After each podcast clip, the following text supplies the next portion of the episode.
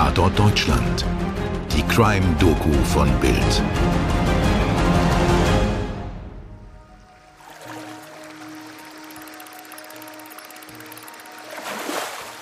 Am 30. März 1896 fischt ein Binnenschiffer bei Reading, etwa 65 Kilometer westlich von London, ein gut erhaltenes Päckchen aus der Themse. Vielleicht hat es ein Reisender verloren, der auf einem kleinen Boot unvermittelt in eine Stromschnelle geraten ist. Oder es sind die Liebesbriefe eines untreuen Verehrers, die eine um ihre Liebe betrogene Frau enttäuscht und wütend von einem Steg ins Wasser geworfen hat. Vorsichtig öffnet er das durchweichte Paket, findet darin ein weiteres Päckchen eingeschlagen in Geschenkpapier. Jetzt ist seine Neugier endgültig geweckt. Er schlägt das Papier zurück und... Hallo, herzlich willkommen zu Tatort Deutschland. Mein Name ist Stefan Netzeband. Und ich bin Mirko Kasimir. Und noch eine wichtige Warnung vorab. Es geht heute um Morde an Neugeborenen. Der Mord an Kindern ist ja so ziemlich das Abscheulichste, was man sich vorstellen kann, und ihr solltet euch überlegen, ob ihr diese Episode wirklich hören wollt. Wir werden uns mit Details zurückhalten, aber schon das schiere Ausmaß der Verbrechen, über die wir heute reden wollen, macht die Geschichte schwer erträglich. Es ist vielleicht ein kleiner Trost, dass diese Verbrechen 130 Jahre zurückliegen und sich in dieser Form und dieser Größenordnung heute sicherlich nicht mehr wiederholen könnten. Und jetzt, Mirko, Erzähl gerne mal weiter.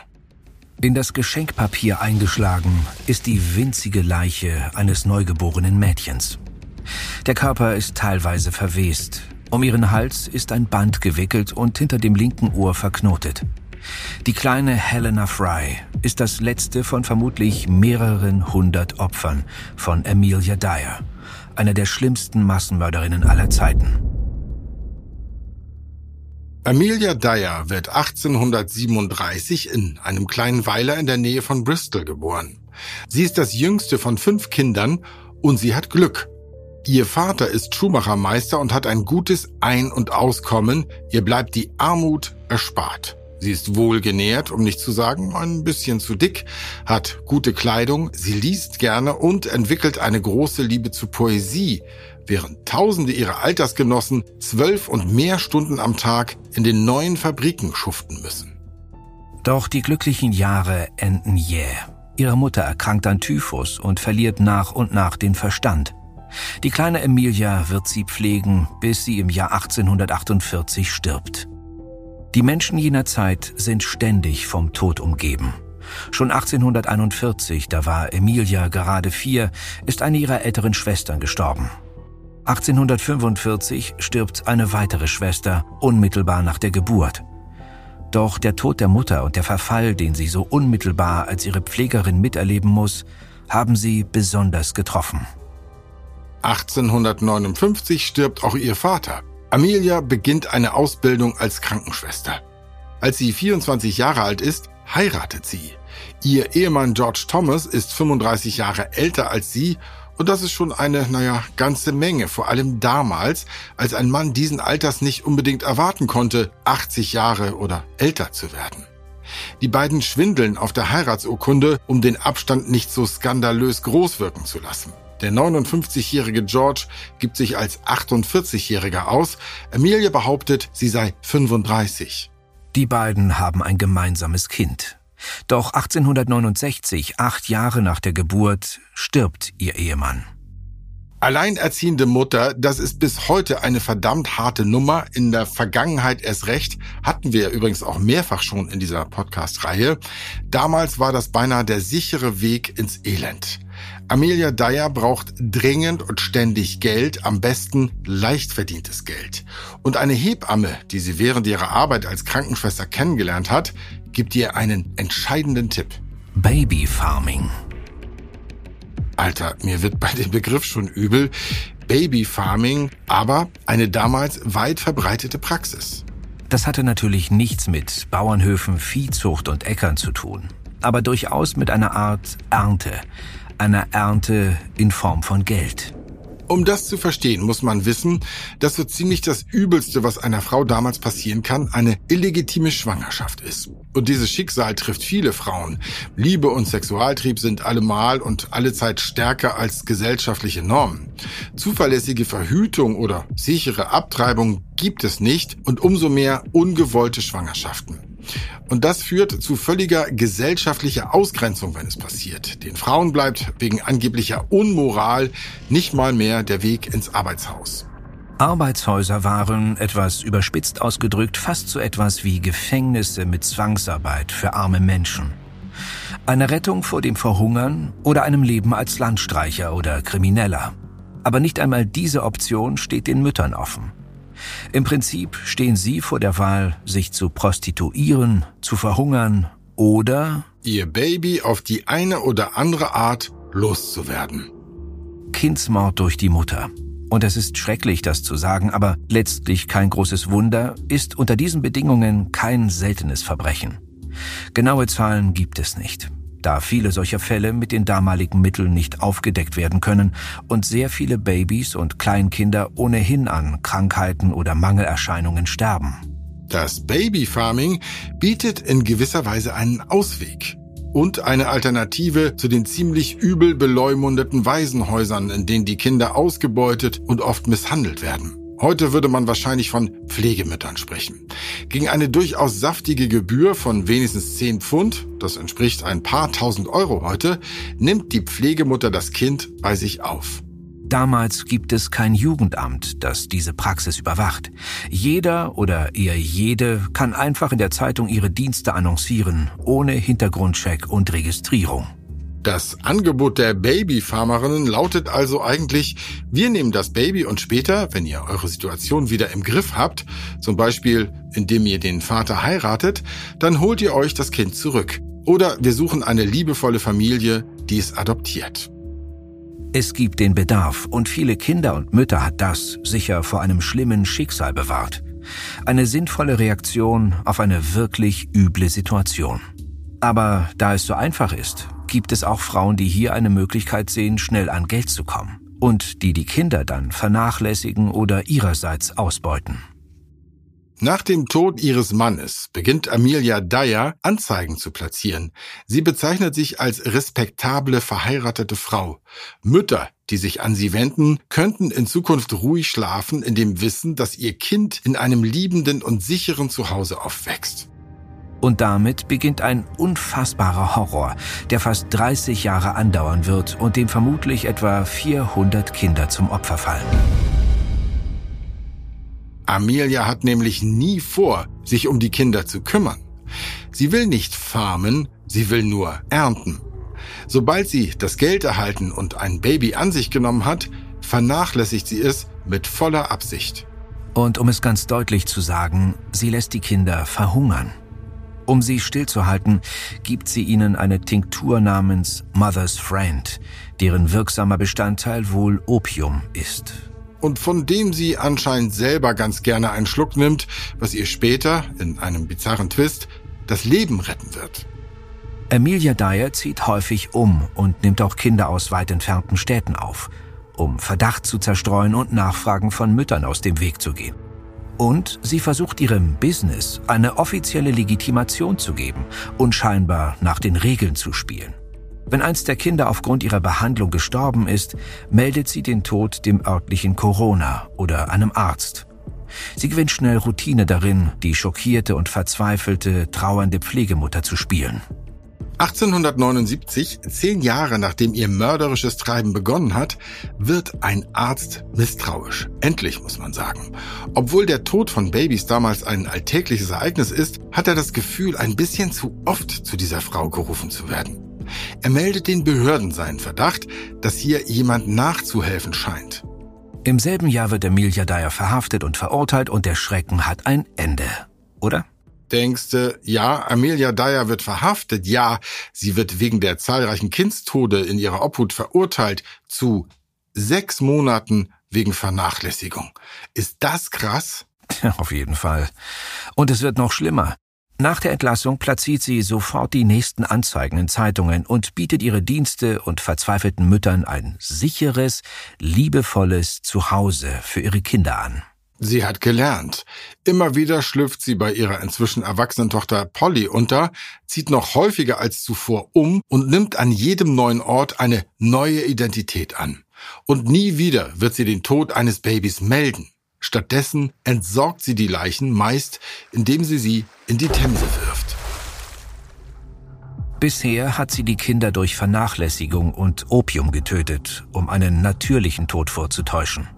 Diese Vorsicht ist jetzt nicht mehr nötig. Amelia Dyer beginnt, die ihr anvertrauten Babys zu strangulieren. Oft wenige Tage, manchmal sogar wenige Stunden, nachdem eine Mutter sie bei ihr abgegeben hat und ist damit schon wieder bereit für das nächste unschuldige Opfer. Und doch kommt man ihr in den folgenden Jahren einige Male beinahe auf die Schliche. Doch sie kann sich jedes Mal dem Zugriff entwinden, indem sie sich selbst in ein Mental Asylum einweist. Heute würde man das als psychiatrische Klinik bezeichnen, aber damals waren das natürlich eher Verwahranstalten für psychisch Kranke mit unsäglichen Bedingungen. Sie täuscht eine Geisteskrankheit vor und Selbstmordgedanken. Wahrscheinlich hat sie auch viel darüber gelernt, als ihre Mutter infolge einer Typhuserkrankung den Verstand verloren hat. Einmal scheint sie tatsächlich einen ernst gemeinten Selbstmordversuch zu begehen. Erinnert ihr euch, dass ich erzählt habe, dass ihr Opiummissbrauch ihr das Leben retten wird? Naja, sie versucht sich mit einer Überdosis umzubringen, hat aber eine so starke Toleranz gegen das Gift entwickelt, dass sie das überlebt. Sobald sie befürchtet, dass man ihr auf die Schliche kommen könnte, wechselt sie wieder den Wohnort, nimmt eine neue Identität an und beginnt wieder Anzeigen zu veröffentlichen oder auf Anzeigen von Müttern zu antworten. Im Januar 1896 bringt die Barfrau Evelina Marmon in Cheltenham eine uneheliche Tochter zur Welt. Doris. Sie sieht keinen anderen Weg, als sie zur Adoption freizugeben, um weiter arbeiten zu können. Also gibt Evelina eine Anzeige in der Rubrik Verschiedenes der Zeitung Bristol Times and Mirror auf, in der sie eine respektable Frau sucht, die ihr kleines Kind aufnimmt. Als die Annonce erscheint, fällt ihr direkt daneben eine andere Anzeige ins Auge. Aufgegeben angeblich von einem kinderlosen Ehepaar aus Reading, das ein Kind gegen eine Gebühr von 10 Pfund adoptieren möchte. Evelina antwortet der Frau, die sich Mrs. Harding nennt, Tatsächlich ist es die aktuelle Tarnidentität von Amelia Dyer. Evelina Marmon möchte lieber einen kleinen wöchentlichen Betrag für die Betreuung ihrer Tochter zahlen. Schließlich will sie Doris so bald wie möglich zu sich zurückholen. Mrs. Harding besteht aber darauf, den einmaligen Betrag sofort und im Voraus zu erhalten. Evelina willigt schließlich ein. Ihr bleibt keine andere Wahl und eine Woche später trifft Mrs. Harding in Cheltenham ein. Die junge Mutter ist von Mrs. Hardings bzw. Dyers fortgeschrittenem Alter und ihrer stämmigen Erscheinung überrascht. Aber da Dyer sich Doris gegenüber liebevoll verhält, übergibt sie ihre Tochter, einen Karton mit Kleidern und die zehn Pfund. Verzweifelt darüber, dass sie sich nicht mehr selber um ihre Tochter kümmern kann, begleitet Evelina Dyer zum Bahnhof von Cheltenham und dann weiter nach Gloucester. Als gebrochene Frau kehrt sie in ihre Wohnung zurück. Einige Tage später erhält sie einen Brief von Mrs. Harding, in dem steht, dass alles in Ordnung sei. Die Mutter schreibt zurück, erhält aber keine Antwort. Nichts ist in Ordnung. Dyer bringt Doris nicht wie behauptet nach Reading, sondern in die Mayo Road in Willetson, London, wo ihre 23-jährige Tochter Polly wohnt. Dort findet Dyer ein weißes Band, wie es zum Schneidern verwendet wird, wickelt es zweimal um den Hals des Babys und bindet einen Knoten. Später gibt Dyer zu, dass sie die Kinder gern beim Sterben beobachtet hat, aber es war bald vorbei mit ihnen. Dyer und ihre Tochter wickeln die Leiche des Babys ein. Sie behalten einen Teil der Kleidung, die die Mutter ihnen mitgegeben hat. Der Rest ist für den Pfandleiher bestimmt. Schon am nächsten Tag bringt Dyer ein anderes Kind namens Harry Simmons in die Mayo Road. Dyer findet kein weißes Band mehr und benutzt das Band von Doris Leiche, um den 13 Monate alten Jungen zu erwürgen. Ich weiß, das ist jetzt eigentlich völlig egal, mit welchem Band sie dieses Baby ermordet, Aber manchmal sind es solche Details, die das ganze Grauen eines solchen Falles irgendwie deutlich machen. Diese Banalität, diese praktischen Erwägungen, die man machen muss, um so massenhaft einfach kleine Kinder umzubringen. Und sich sagt, wir können ja das Band von Doris nochmal nehmen, das ist ja noch gut. Wirklich, schrecklicher Fall ist das hier. Dann packen ihre Tochter und ihr Schwiegersohn beide Leichen in einen Sack, zusammen mit einigen Ziegelsteinen, um das Gewicht zu erhöhen. Dyer fährt nach Reading. An einem abgelegenen Ort in der Nähe eines Wehrs bei Caversham Lock wirft sie den Sack durch das Geländer in die Themse. Und dann, am 30. März 1896, fast 30 Jahre nachdem Amelia Dyer mit dem Babyfarming begonnen hat, fischt ein Schiffer ein Päckchen mit einer Babyleiche aus der Themse. Es ist die Leiche von Helena Fry, die Amelia Dyer kurz vor Doris und Harry ermordet hat. Eine Adresse, die die Behörden auf dem Packpapier entziffern können, führt sie endlich auf die Spur der Mörderin. Doch noch können sie Amelia Dyer nicht mit dem Verbrechen in Verbindung bringen. Also stellen sie ihr eine Falle. Eine Anzeige wird aufgegeben, angeblich von einer Mutter, die ihr Baby abgeben will. Eine junge Frau wird als Lockvogel angeheuert als sich Amelia Dyer mit ihr trifft, schlagen die Polizisten zu. Bei der Durchsuchung ihrer Wohnung fällt als erstes ein durchdringender Verwesungsgeruch auf. Dann finden sie Bänder, die dem gleichen, das der kleinen Helena Fry um den Hals gewickelt war. Außerdem Telegramme über Adoptionsvereinbarungen, ausgeschnittene Anzeigen und die herzerweichenden Briefe von Müttern, die nach ihren Kindern fragen. Endlich wird Amelia Dyer verhaftet und wegen Mordes angeklagt.